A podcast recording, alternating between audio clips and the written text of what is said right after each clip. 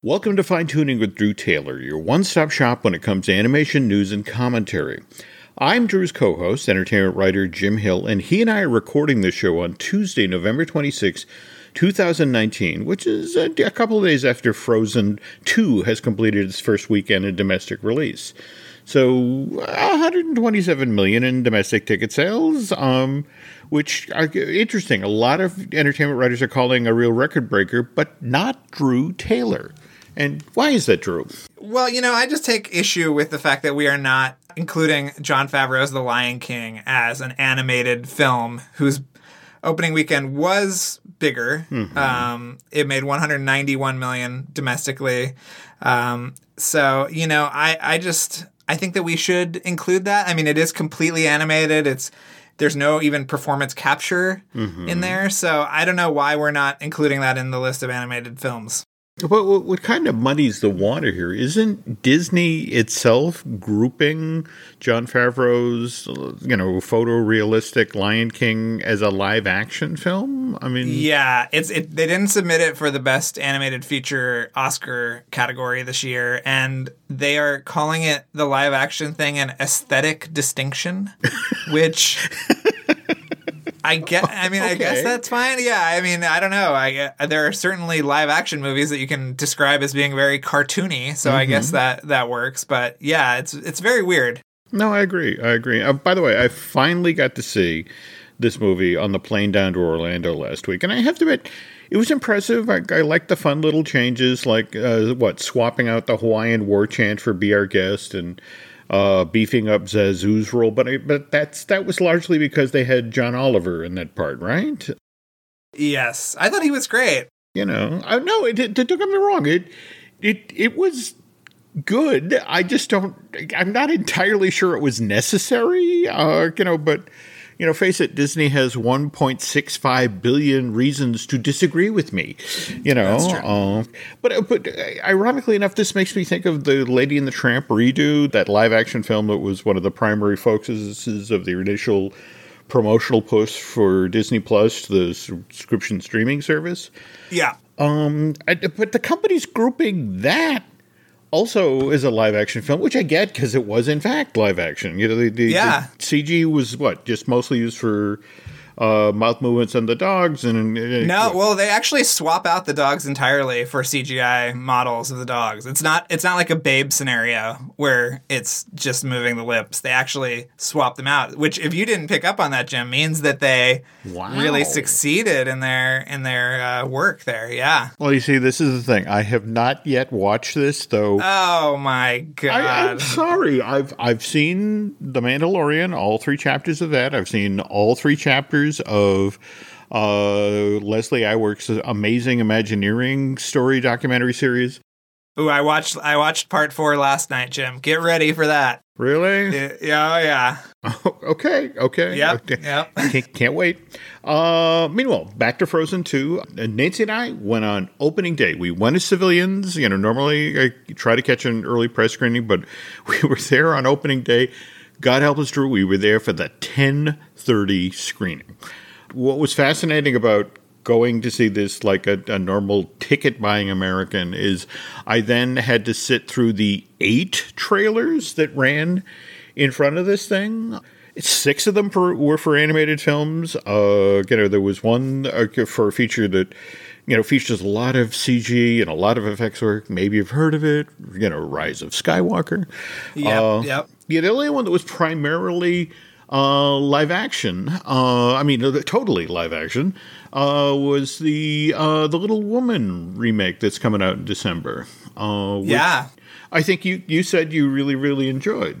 I loved it. It's really great. And we were, you know, talking off air about how it was shot in Concord, Massachusetts, which was so close to where you were. Yeah, yeah. My family literally lives one town over. In fact, that was what was so bizarre about sitting there watching the trailer going, I know that building. I know that building. um, yeah, I was just there for a wedding, so mm-hmm. it was mm-hmm. very weird to see it on on screen in olden times, even mm. older than when you were there, Jim.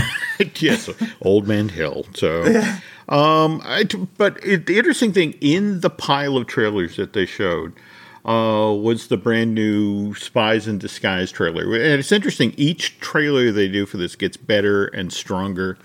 Um, but what fascinated me was on in this particular trailer, Reba McEntire was all over this thing. You know, the the character she voices, which I guess is Joy Jenkins, who is the the head of the spy agency that Will Smith's Lance Sterling character works for, and Right. uh, but but again, which kind of fascinated me is that you know remember mid July was when they announced that they were bringing Reba McEntire in to you know, in fact I I've been looking I've been trying to get the name of the actress who originally voiced Joy Jenkins and I can't find it.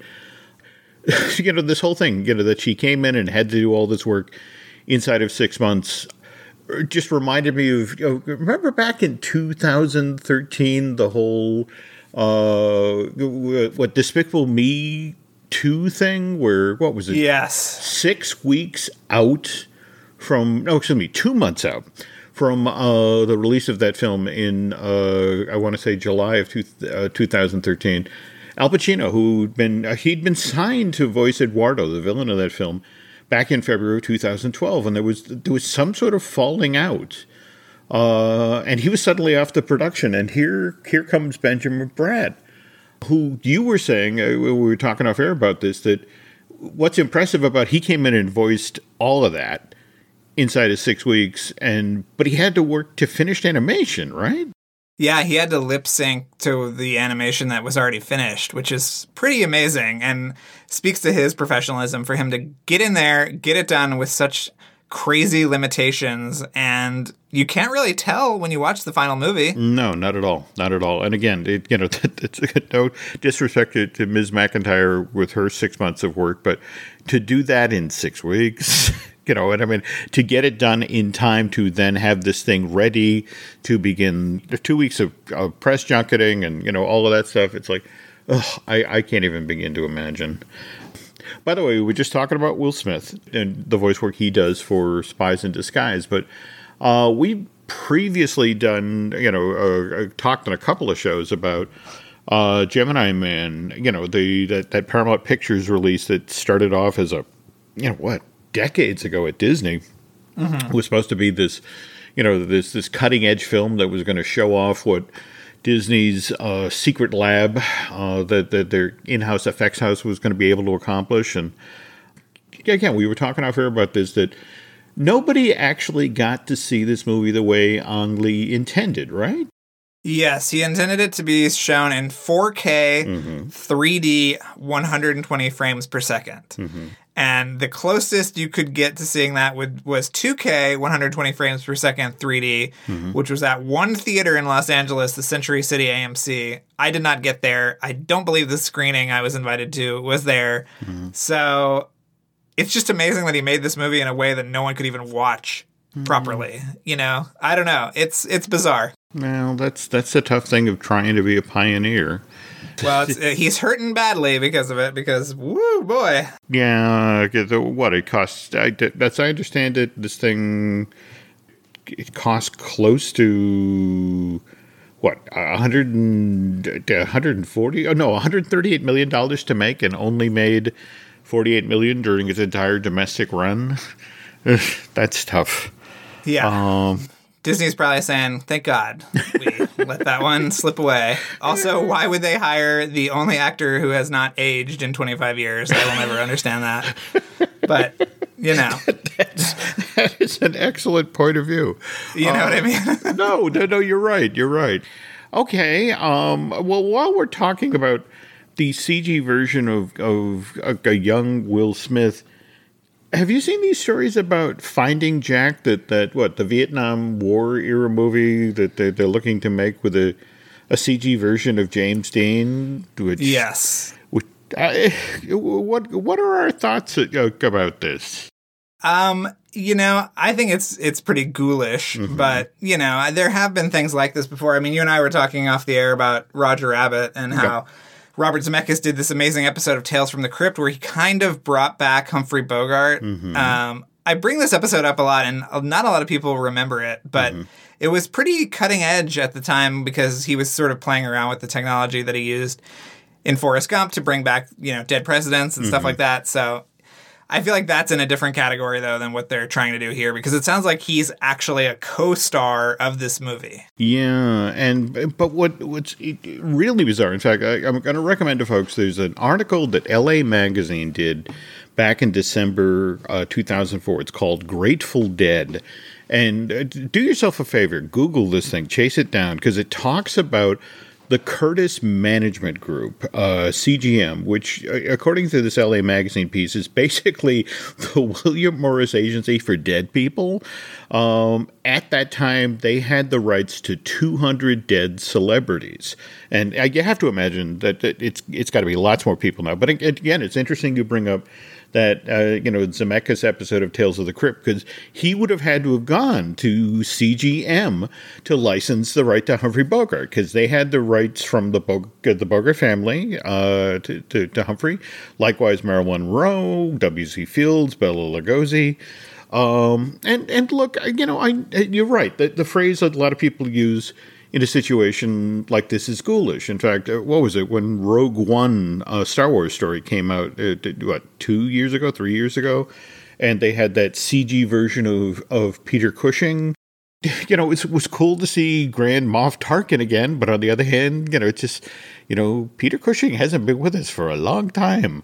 Yeah, um, uh, I feel like that was that was more of a, um, an ILM creation, though. Mm-hmm. Too. I mean, there was some artistry into that character. It wasn't like a, I don't know. It wasn't like a human being, you know, no, no, no, photocopied but, but, into real life you and I both remember how they, they were talking about that, that at the time, and you know, to, to, remember, you know, whenever you talk with anybody about the the effects you know, that we used on, for the Peter Cushing recreating, you know, it, you learn more than you ever wanted to know about subsurface scattering. You know, just sort of like you know the notion of what it is that makes human skin look like human skin. Oh my god! I mean, that reminds me. I sat through this presentation that almost put me to sleep about mm-hmm. Gemini Man just a few months ago, mm-hmm. where they were talking about how because of the resolution levels mm-hmm. they had to make the skin even more believable and putting in pores and mm-hmm. all this stuff. And it was like oh my god this is about as many people that, that listened to that talk went to see the movie i guess. So but you know whatever. You're so mean. Um, but but but at the same time you know uh, yeah okay. So it's a touch ghoulish but i have to say there are projects never made films in hollywood history that I look to, and it's like, man, you could use what, what they did today with Will Smith to finally make those films. I mean, case in point, A Day at the United Nations, and this again, as somebody who who loves movie comedy, is is, is a project that uh, one of the more compelling what if things I, I've ever come across, and. Basically, the backstory here is back in 1960, Billy Wilder is in New York City shooting the apartment. And as he's shooting that darkly funny office romance with Jack Lemmon, Shirley MacLaine, and Fred MacMurray, Wilder is living right across the street from the United Nations. And as he's walking back and forth to work each day, he's seeing all of these incredibly serious uh, diplomats who are, are climbing in and out of mag, uh, limousines and you know getting in each other's way and they, they, they all look identical with their you know their umbrellas and their hats and their, their, their dark overcoats and and Billy looks at this and is like oh man this setting is ripe for a satirical comedy so one day he's on the set and he turns to his longtime writing partner A.I.L. Diamond and says do you think it would be funny to set a film at the United Nations starring the Marx Brothers and Diamond, who's this longtime fan of Harpo Chico and Groucho, loves this idea. So he and he and Billy quickly work up a 40 page treatment for a proposed feature film, uh, which is supposed to be done in the style of the, the Marx Brothers classics 1933, Duck Soup, and 1935's The Night at the Opera. Um, they send the treatment to the Marx Brothers. Groucho loves it. Likewise, his his two brothers, you know, love the idea as well. Um, so the project gets officially announced in November of 1960 is Billy's next movie. But then Harpo, who's 72 at the time, uh, has a heart attack while he's rehearsing a TV special. And then while he's recovering, Chico, who'd been battling harder, hardening the arteries for years, uh, passes away the, the following year in, in October of 1961 at the age of 74. And, and that's it. You know, the, once Chico's gone, there's really, you know, no way to do, a, you know, a Marx Brothers movie without Chico. So Um, and and so it never gets produced. It goes back in, into the files. But for me, to look at you know what technology can do today, to look at a Will Smith, a young Will Smith with all of those realistic pores, um, I you know I just there's a part of me it's like you know, all right, maybe it'd be a little ghoulish, but I I still want to see the Marx Brothers running around the UN, you know, and, and right. But I guess again to circle back to finding Jack and this CG version of James Dean, I guess the real question here isn't necessarily can we do this, but should we do this? Um, right. But conversely, we just had that absolutely killer trailer for Call of the Wild Drop. Um, and you know, I, am ready right now to to give money to to Fox. Again, this thing isn't even hitting theaters till February 21st of next year. But the dog in this thing looks great, and yes, and but you again, is this another Lady in the Tramp situation where we swap out real dogs for CG dogs? No, the dog is completely CG um, in the movie, and it was actually performance captured on a dog called Buck, who looks, ex- which is amazing. Or Buckley, I think is the name of the dog, and the the Buck the dog's name is Buck in the movie, mm-hmm. and it looks exactly like this dog. It's so cute, and um, we need to tell people that this is the first live action feature, mm-hmm. mostly live action feature, directed by um, Chris Sanders, Chris, Chris Sanders. who yeah directed I mean, How to Train Your Dragon, The Croods, Lilo and Stitch, and before that was one of Disney's top story artists. Yeah, I mean you can tell a Chris Sanders storyboard mm-hmm. instantly by looking at it. Mm-hmm. Um, he did great work for Lion King and Beauty and the Beast and mm-hmm. Mulan, and mm-hmm. so it's very exciting to see him in live action, and uh, the movie looks amazing. I, I agree. I totally agree. I just cannot wait to see this project. Uh, that said, I'm kind of hoping, given that we we've had a pretty steady streak here of, of Fox films released by Disney that haven't connected really with audiences yet. Uh, I'd really like to be the, to have this one break out to be the one that that gets through and connects an audience because again, it just looks tremendous. If anybody can sell a movie about dogs, it's Disney. Let's be honest. So this is true. This is know. true. Are okay. you excited about pick? Did you see the Pick of the Litter trailer too on Disney Plus about seeing eye dogs? No. Okay. Now you see, my plan is to sit down the day after Thanksgiving and just you know all of the stuff. I haven't seen Noelle yet. Uh, Probably for the better, but. I, and, and, likewise, have not seen the, the, the Lady and the Tramp uh, redo yet. Uh, but pick of the litter. Um, yes, okay. check out the trailer. It's not out yet, but I think it's out next month. But okay, have I, you have I, you been watching the Forky asks a question? I caught series? the What Is Money. Okay. Uh, but you know, again, haven't circled around to the new ones. Uh, like I said, you know, there's a, I got this podcasting I got to do. So I know. I know. well, the the new episode they actually replaced Timothy Dalton as Mr. Pricklepants, which no. I think is the first the first Toy Story anything where he's not voicing the character, which was incredibly distracting, but it's a great episode. It's what is art is the question. I am not happy to hear this. No. Um, well, all right. Speaking of the Disney side of the fence, uh, Disney Channel just this past weekend during Star Wars Resistance ran a killer ad for Owl House. Uh, and by the way, uh, did, did, some some research today, and I guess this Dana Terrace created animated series is going to officially debut on the Disney Channel on January 10th of next year. So uh, can't wait to see that. And, and, correct me if I'm wrong. Alex Hirsch is doing a voice for the show, right? Sure. Yes, he voices the little demon with the the skeleton mm-hmm. head. Yeah. Okay, well, it's not Grunkle Stan, but I'll take it. Um, Okay. Uh, meanwhile, Cartoon Network went another way with their promotion of Infinity Train. I guess book two of this animated anthology series is supposed to begin running on that cable channel sometime in 2020. But if you if you want to learn more about the continuation of this acclaimed series, you first have to go to the official Infinity Train website. You then must solve that site's new Claw Machine game, which debuted this past Friday, November 22nd. And only once you solve this puzzle do you then get to see the trailer for Book Two of Infinity Train. And let me just say, is fine tuning designated old fart. Yep, that's me, Old Man Hill. Um, I, look, you know, making this the only way that I can see the trailer for the continuation of Infinity Train pretty much guarantees that I will never see this trailer. I mean, honestly, it's all I can do these days remember my password for Netflix. Um, which I'm sorry, Jim. I- I, wish I was there to help you. I did, please, you know, put something up in the fridge. You know, it's, it's something I could I write down to remember these things. Oh, oh, by the way, speaking of Netflix, uh, Drew, you were you as surprised as I was last week when news broke about Shaun the Sheep Farmageddon?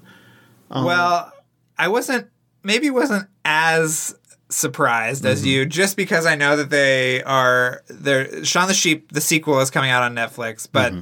It hasn't done a lot of business uh, mm-hmm. internationally. Mm-hmm.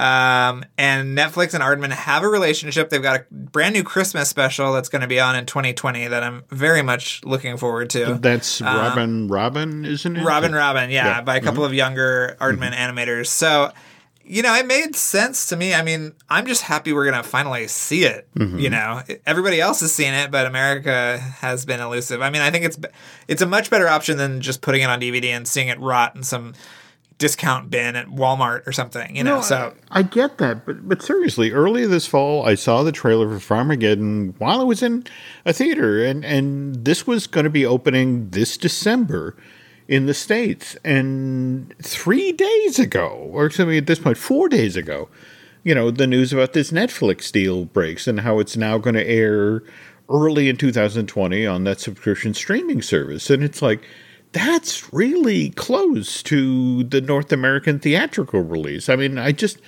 I, I, I would love to have been in the room when they made, you know, the folks at Aardman made what had to be a really tough call. right. I mean, are you ready for it? Are you excited? Well, again, I, I, I've always loved what Aardman does. I, I've been a fan of theirs since A Grand Day Out. You know, the, the Even the- even flushed away. well, uh, you know, I was lucky enough to get invited to DreamWorks Animation for an evening where they were showing off, you know, a lot of the early footage that was done for uh, for Flushed Away, and that was when he had, you know, the uh, the Hugh Jackman character had two. Uh, do, do you remember the two little hamster butlers that lived with him? Yes. Yeah, I mean, there, there were whole, and, and this was finished animation. This was amazing stuff. That, um, yeah, I mean, it, that, that's the thing. You know, If you talk with the folks about at Aardman about Flushed Away, and that was the film where Jeffrey Katzenberg really got involved and really started making story changes, and uh, that's kind of why Crood Awakenings, the stop motion Aardman version of that story, the one that John Cleese wrote, never got produced. Uh, Yeah. you know, I mean, they they they chose to walk away rather than continue to work under conditions like that. So, yeah, I mean, you know, Flushed Away, uh, Flushed Away has some fun stuff in it. it it's I agree. you know, it's it's worth it alone for the you know, when the clownfish appears. You know, "Uh, have you seen my mom? You know, like- so Yes. all right. yes. Anyway, to get back to Netflix, uh, just this past weekend got to see Klaus, and I have wanted to see this hand-drawn film I, during the one week that Klaus was out in theaters, uh, but it just wasn't possible uh, up here in New England. Gotta say, it's it's kind of intriguing that Frozen Two and Klaus basically arrive in the marketplace at almost the exact time because it's a teeny tiny bit of overlap between these two productions. I mean, they they both got magical snow effects, and there's some use of the same color palette. Um, but but uh, I mean, what are your thoughts on Frozen Two? I mean, I really liked it. Hmm. We, I think we talked a little bit about it last time, but Mm-hmm. um, I still the story is pretty hard to untangle. Um, Yeah, yeah. I, I, I think you and I were were were talking off air about if you remember from the very first teaser trailer, there are images, there's shots in that that never showed up in the finished film. Like for example, there's this one quick shot of a young boy who's basically being lifted aloft and sort of bounced in the air by uh, leaves blowing around. So I, I'm assuming it's Gale, the you know the, the the wind spirit, so to speak. And there's also a, a, a little girl from the Enchanted Forest, uh, or the Forbidden Wood, whatever they call it, and that you know sort of rang alongside the boy as he's being bounced through the air. So I have to assume that's the mom and that's the dad. You know, um, oh, interesting. Yeah, I didn't even. I don't remember these images. I got to go back and watch it. Yeah, again. I, and that trailer also ends with a, this really dramatic image of your the cameras coming in quick behind Kristoff and Elsa and Anna, and as it the camera gets in close, Anna just sort of reaches, you know, I think grabs Kristoff's sword and just sort of, you know, sort of turns and, and moves menacingly toward the camera. I mean, it's a really dramatic image, and uh, you know, I mean, you, you get that, that that shot of what Elsa breaking off an, an icy sword from those uh, what those sculptures that are caused by water having memory. But I, I just get the sense that you know, as they got closer to the release date, uh, yeah, there were just there was a lot of story that didn't necessarily make sense or, or, or more to the point that was see, seemed unnecessary. You know that that's just sort of like, eh, you know, we don't really need to get into that. You know, the, the, the visuals will carry us here, and and let's face it, it's a beautiful looking movie. Yeah, Uh, it, it's really stunning. yeah, uh, you know, solidly, you know, well produced, uh, and, and, and a genuinely ambitious sequel to the the 2013 original. And but you know, when you talk about Disney, you have to talk about sort of the retail end of things. And the uh, Wall Street Journal just ran an article on Saturday, which was talking about.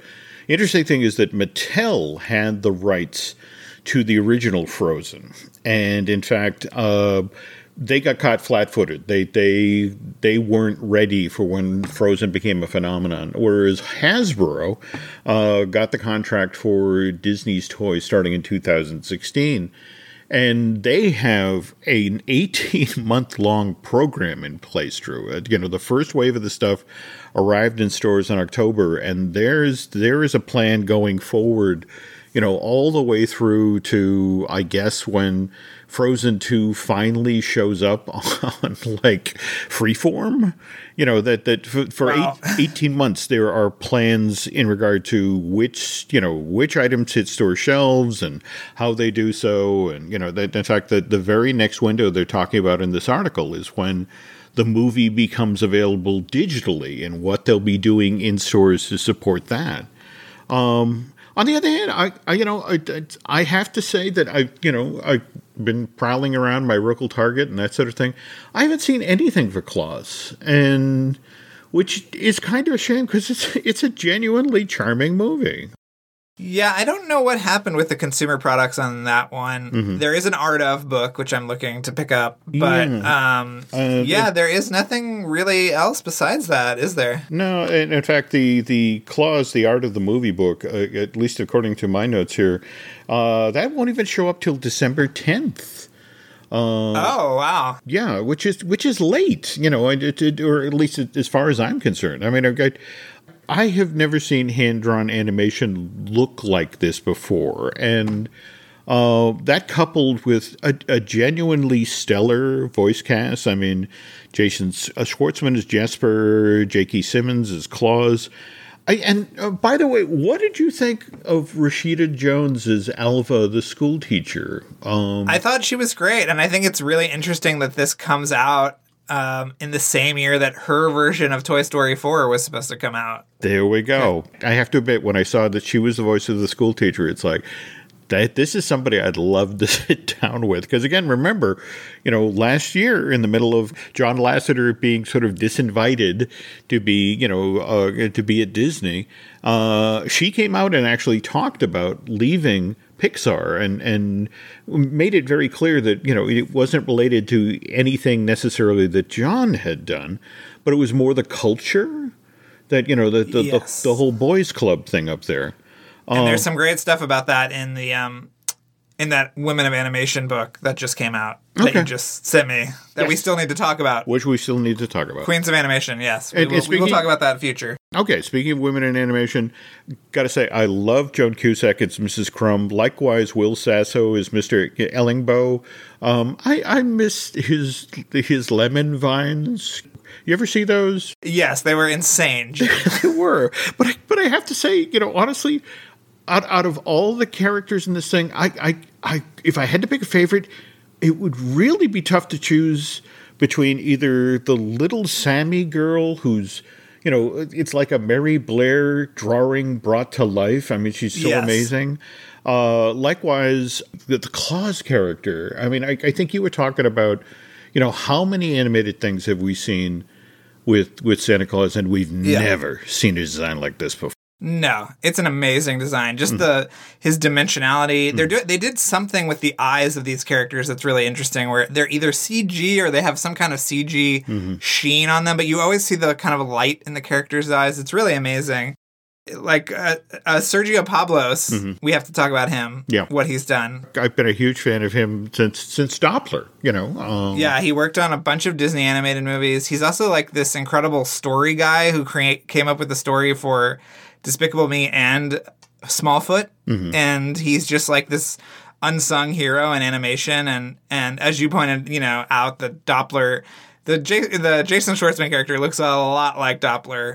to me that's actually a strength not a weakness you know just I, I, I just i love that that animation but uh, speaking of which again it's a it's a great script i mean face it we've had a lot of santa claus origin stories over the years and I, again i don't want to give too much away here but but sergio made a really ballsy choice when it came to Claus's origin story. It re- I, I think it really deepens the character. I think it really makes the film story that much more meaningful, that much more emotional. Um, uh, but at the same time, this the, the the the humor in this thing is so outrageous at times. Like the battle bell, uh, you know, the ongoing feud in Schmeringsburg or whatever it's It- called. yeah, it's a it's a lot darker than I expected. And I haven't I haven't seen the new Addams Family. And did you actually go see it? I again, I have my art of book. I have not Okay. seen the movie. It, but it felt like it felt like some very Charles Addams kind of humor with the two, with the warring kind I- of sides of the city. And it- but my other favorite character out of this thing is Mogens, you know, the ferryman that Norm Macdonald voices. that is that is such a great character and how he's he's constantly commenting in the action or clearly enjoying inciting, you know, what poor Jesper is, is about to, to go through. Yeah, he's great. He's absolutely great. All right, we'll tell you what, folks, seriously. If you are looking for something genuinely fun to do with the family uh, after Thanksgiving dinner, I, I, I could think of nothing better than, than you know firing up Netflix and then you know sitting down and watching Klaus. Uh, and speaking of Thanksgiving, when when Drew and I get back from this break, we're going to talk about how going to see animated films, you know, over the long Thanksgiving weekend uh, became a thing here in the States. And we're back. Um, okay, we were going to talk animation, Thanksgiving, which is kind of ironic because, uh, to be honest, Frozen 2 actually deviated from what has now become the historic pattern for Walt Disney Animation Studios in regard to uh, its releases. Uh, the studio decided to put its newest animated feature out literally the week before Thanksgiving. And why did they do this with the, the, this new Jennifer Lee Chris Buck movie? Uh, Wall Street Journal ran a story on this topic yesterday. And Okay. here's, here's the crucial quote. Um, Frozen 2 will likely enjoy robust earnings again next weekend. And remember, we talked about at the top of the show how it made uh, 127 million during its uh, first week weekend of domestic release. And uh, this is because when schools are out over Thanksgiving break, said Cathleen Taff, the Disney's head of distribution. The studio decided to forego opening the sequel over the holiday weekend as it did with the original. Putting it out one weekend ahead was pretty strategic so we could then get the whole week of Thanksgiving. Um, and uh, yeah, if you if you look back over the history of, of Walt Disney Animation, uh, particularly over you know the, the the the last decade, you know, starting with with Wreck It Ralph in 2012. Uh, November has been the month that Disney, you know, t- has taken for its animated features.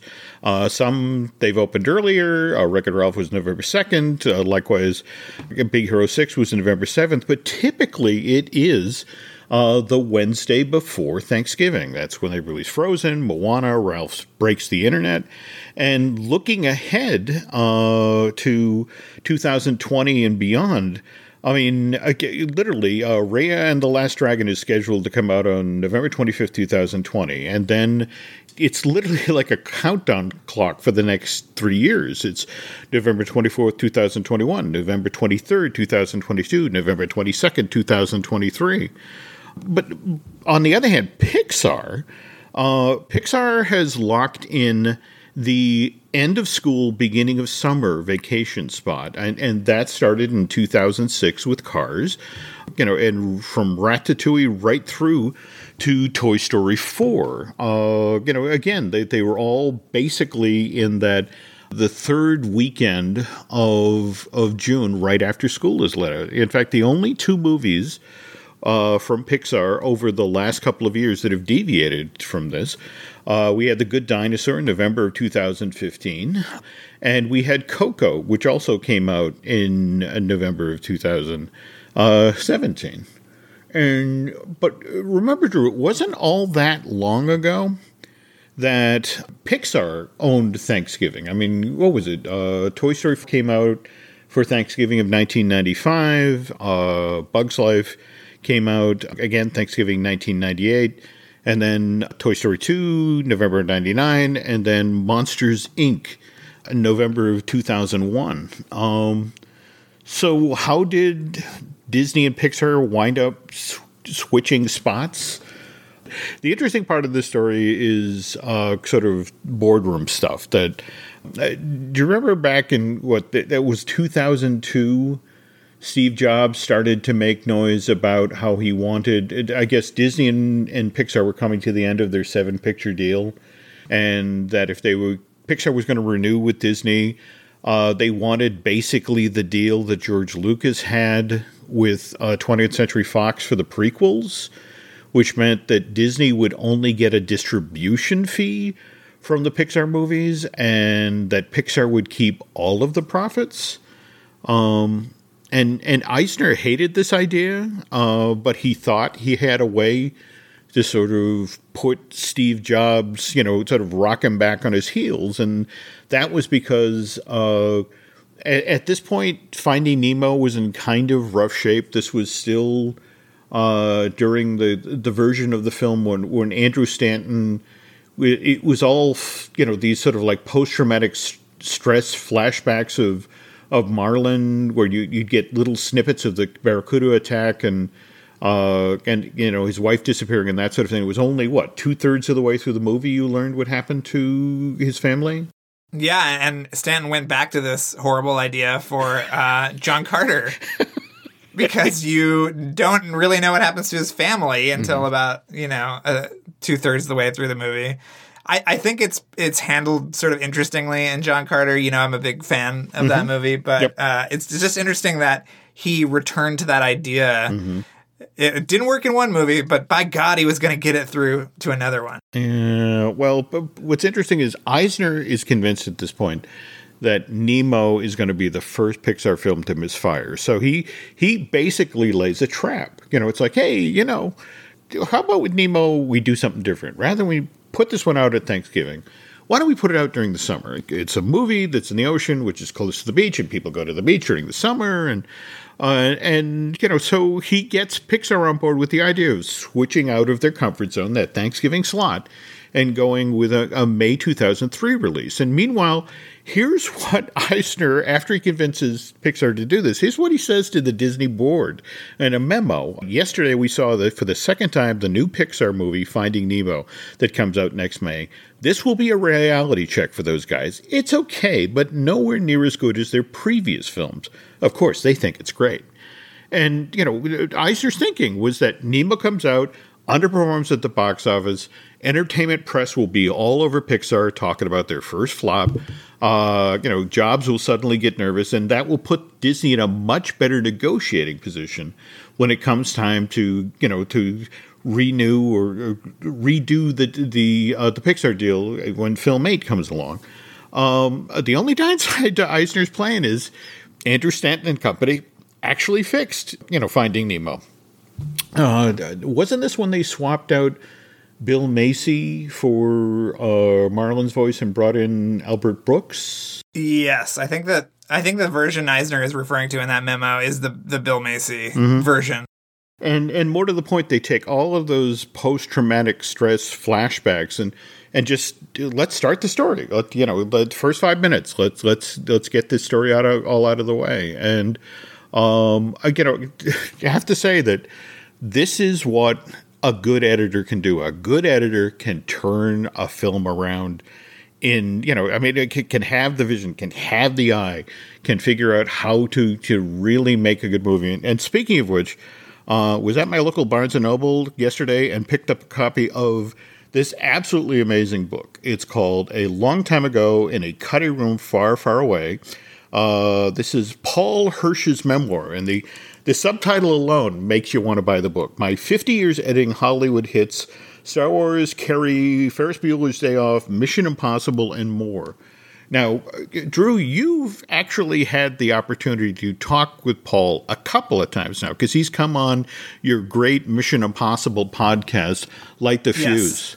Yes, and we're going to go see him again this week. And I can't recommend this book enough. And oh. for animation lovers, you're going to get a lot out of it. You were just talking about um, Gemini Man, and he actually talks about the secret lab and about how they were falling behind mm-hmm. on a couple of the things that he worked on, and mm-hmm. ILM ended up coming and saving the day, both on Mission to Mars and Mighty Joe Young. Mm-hmm. So it's really interesting, and I can't recommend the book enough. So definitely no. go check it out. Oh no, absolutely, and the just the Star Wars stuff, and there's so much stuff that he personally brought to the table. Like I love the story in there where George is talking with him about, oh, by the way, wh- what do you think of the lightsabers? You know, that, you know, I'm thinking of making, you know, uh, Luke's red, and I'm thinking of making Darth Vader's blue, and he and and it's actually Paul who comes up. Well, you know, in in Christian iconography, you know, if we're we're talking Christ-like figures you know, they're traditionally done in blue colors and more earthly, uh, you know, uh, characters that are done in red. And so it, literally George takes that information and goes, oh, okay, so Darth Vader's, you know, lightsaber will be red and, and Luke's will be blue. And I mean, it's just, there are so many great stories oh, in yeah. this thing. Yeah. I mean, for a guy who worked with Brian De Palma eleven times. Oh. I mean, it's it's amazing. It's really an amazing story. Well, the fact that he's above ground after working. Yes, that's true. He worked with a lot of you know hotheads. Oh people, yeah, uh, yeah. You know, some I mean, great John, stories about John Hughes. I was about to yeah. say, and, and I love how he solved the puzzle of planes, trains, and automobiles.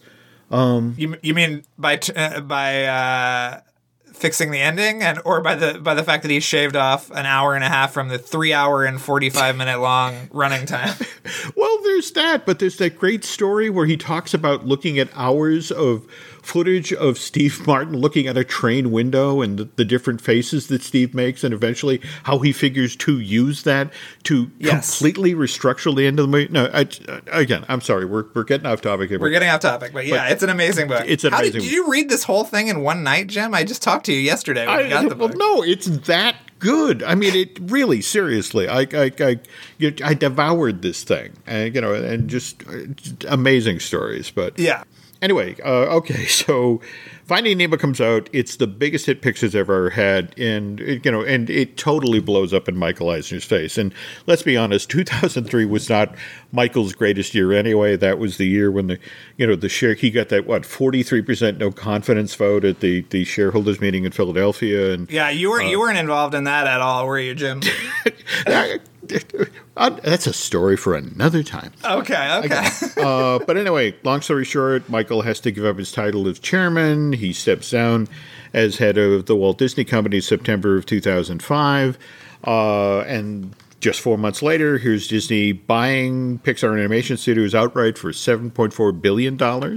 And, and interestingly enough, one of the terms that Steve Jobs set as part of this acquisition was that Pixar from here on and gets its pick of release dates. And Nemo made a third more than either of the Pixar films that were released on either side of it. And we're talking Monsters Inc. and we're talking Incredibles.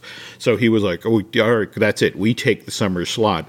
And so Disney, uh, you know, winds up getting forced back you know, and, and it's not their choice. They they end up defaulting uh, with Thanksgiving, and uh, and and you the irony is just you know you take a step back a couple of years, and here's Disney so fiercely fighting to protect the Thanksgiving release date. Did do you remember in '97 where when Fox was getting ready to put Anastasia out in theaters and Disney suddenly announced, "Hey, limited re-release of The Little Mermaid, only going to be out in theaters for 17 days." And coincidentally, you know, those 17 days were a week before Anastasia opened, and then the first 10 days that that 20th Century Fox animated film was out in theaters. So they they effectively drained the box office of I want to say thirty-eight million dollars that that would have obviously gone into Anastasia's coffers. Um, yeah, they, they, that was back when Disney, you know, it got mean, it got personal. The, the, the second golden age films, you know, came out for Thanksgiving. Was Little Mermaid at eighty nine, Rescuers Down Under, which I still like a lot. Uh, in nineteen ninety, and then of course Beauty and the Beast and Aladdin. Um, in fact, you know, if all had gone according to plan, the original hand drawn version of Lion King was supposed to have come out uh, in theaters for Thanksgiving of 1993. But Drew, you know from from having talked to you know all those folks who who worked on the original Lion King, all of you know the story problems they were having with that one. I mean, they they they literally had to push the release off to the summer of 94 because it just wasn't ready, uh, you know, for, for the, you know, Thanksgiving of 1993. And again, then of course the irony is it comes out summer of 94, it makes all of this money and suddenly here's Disney, well, okay, let's put all of our animated features out in the summer months and during summer blockbuster season and you know here you know here's poor Mark Gabriel and Eric Goldberg who are making Pocahontas with an eye toward this is going to be the ultimate Disney Thanksgiving movie. You know, do, do we have, you know, settlers coming to the new world, interacting with, you know, Native Americans, and you know this wonderful fall color palette of swirling leaves and that sort of thing, and um, you know that that's that's the window they're aiming at, and it's like, nope, you're going to be out in theaters uh, summer of 1995. So um, but why were the why were the animated movies in the 70s and 80s so important to be at Thanksgiving? You know, if, you, if we're talking about things like Rescuers Down Under, this is the early early days of the summer blockbuster. And I, I, I got to get this right, folks. The last time I told this story, I got it wrong.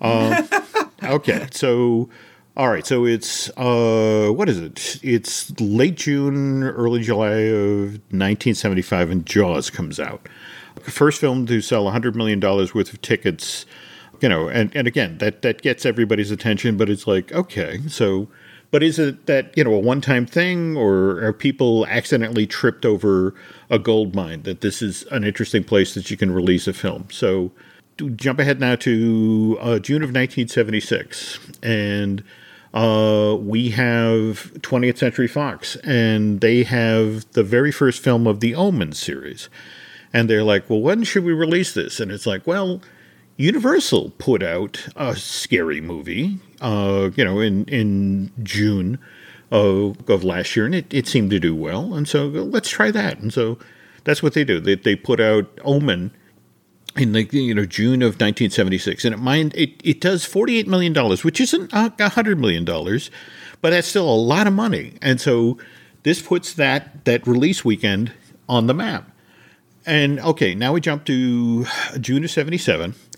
And again, this is this is what I love. In fact, there is I, I have to read this quote out of Paul's book.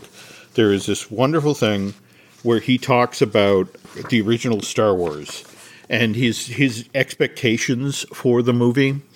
He's working with Paul to cut the movie together, and he he says, "Look, this is basically a Disney movie. And those movies always make $16 million. You can look it up. The picture is going to cost $10 million to make, so it, it won't turn a profit. But we can actually make some money if we sell some toys based on the characters. You know, I mean, that's, you know, that's George Lucas looking at Star Wars and figuring, as uh, you know, I, I, I have bet on the wrong horse. This is never going to work.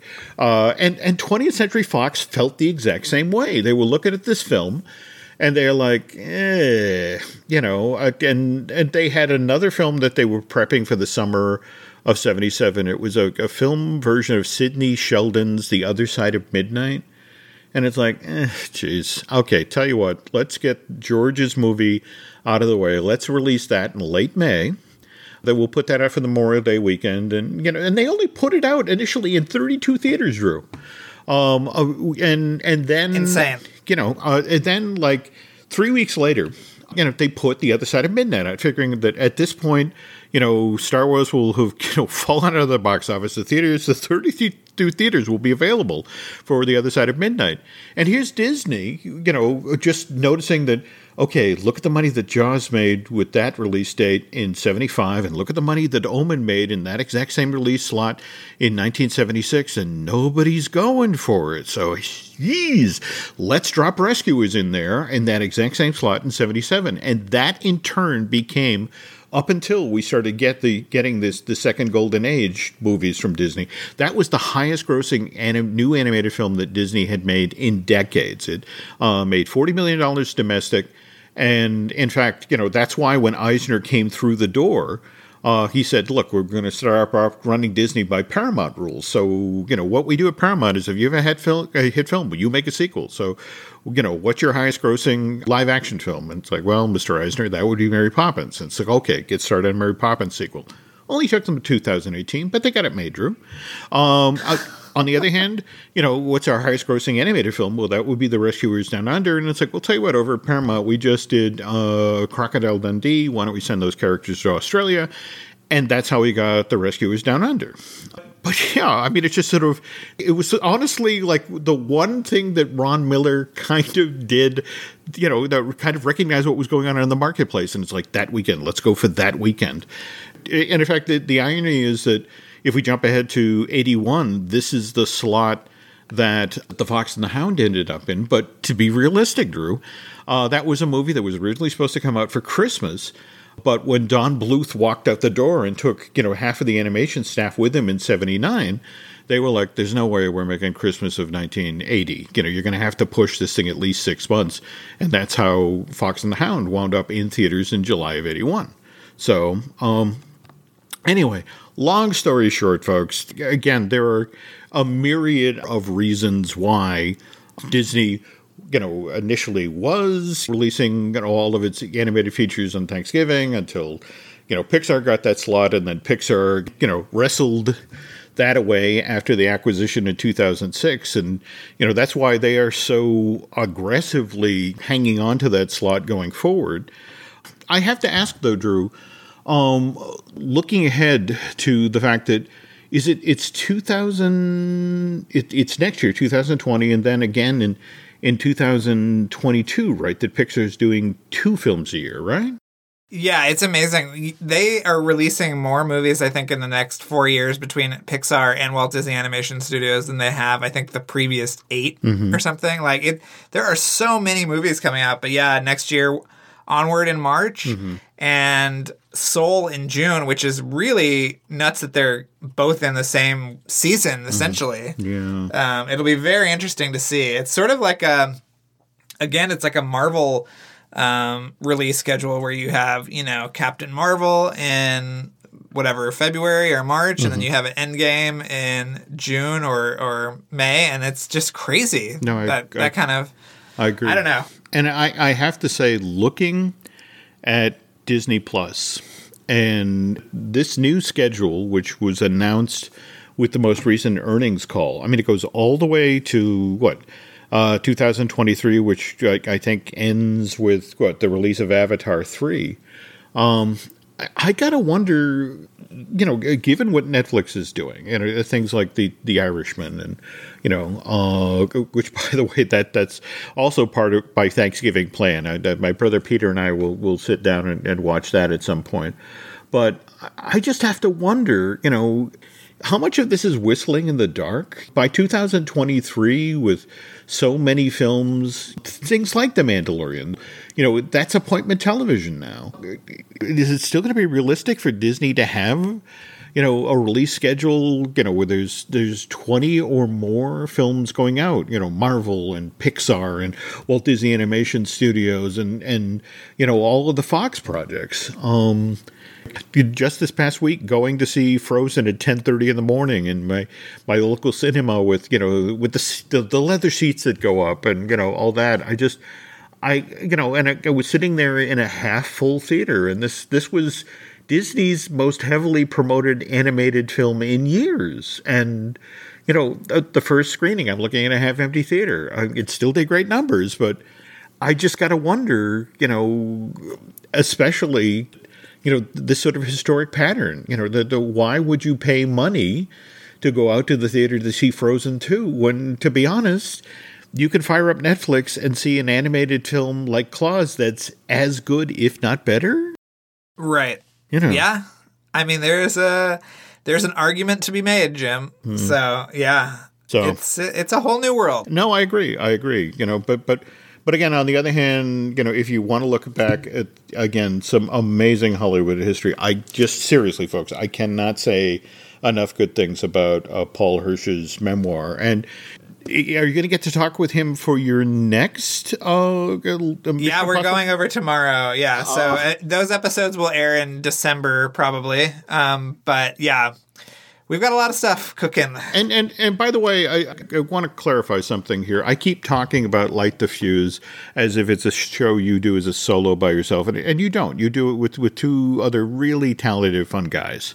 Well, I do it with Charles Hood, who is my co-host, and he has a movie coming out on Hulu in December. So watch that. It's part of the Blumhouse Into the Dark series, where they do a movie based on the holiday of that month. So he got to do a really fun Christmas movie. Um, and uh, yeah, he's great. I've known him for years, and we're both uh, absolutely fanatical. Um, and we bring on guests. We try to bring on guests almost every week. So um, yeah, we've got some good stuff cooking. Well, well, again, that, that that's I'm definitely based on this book. I got to circle back on those those interviews you've done previously with Paul. You know, you were just talking about some of the great stories he has about Brad Bird, his work on Ghost Protocol. But but yeah, seriously, folks, go go get a copy of Paul's book. More to the point, go listen to Drew's Light the Fuse podcast. And, and we also do some other podcasts here at Jim Hill Media. We got Disney Dish with Len Testa. We got Marvel Us Disney, uh, which I do with Aaron Adams, who just recorded a new version of that today.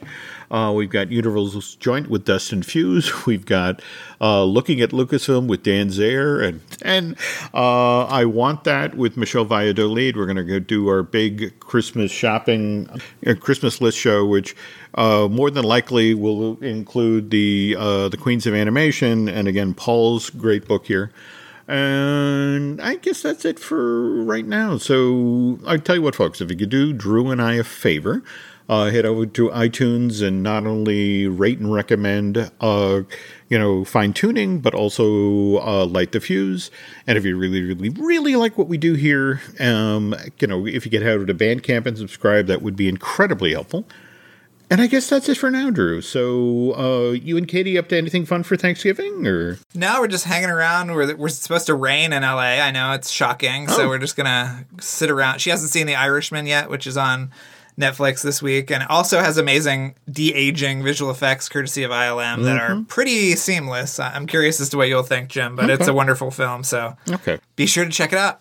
All right. Well, undoubtedly, we'll talk about talk about that at our, our next fine tuning, which of course has nothing to do with animation. But I, I think No. you you folks are used to that at this point. So, um, anyway, thanks for listening, and Drew and I will be back soon.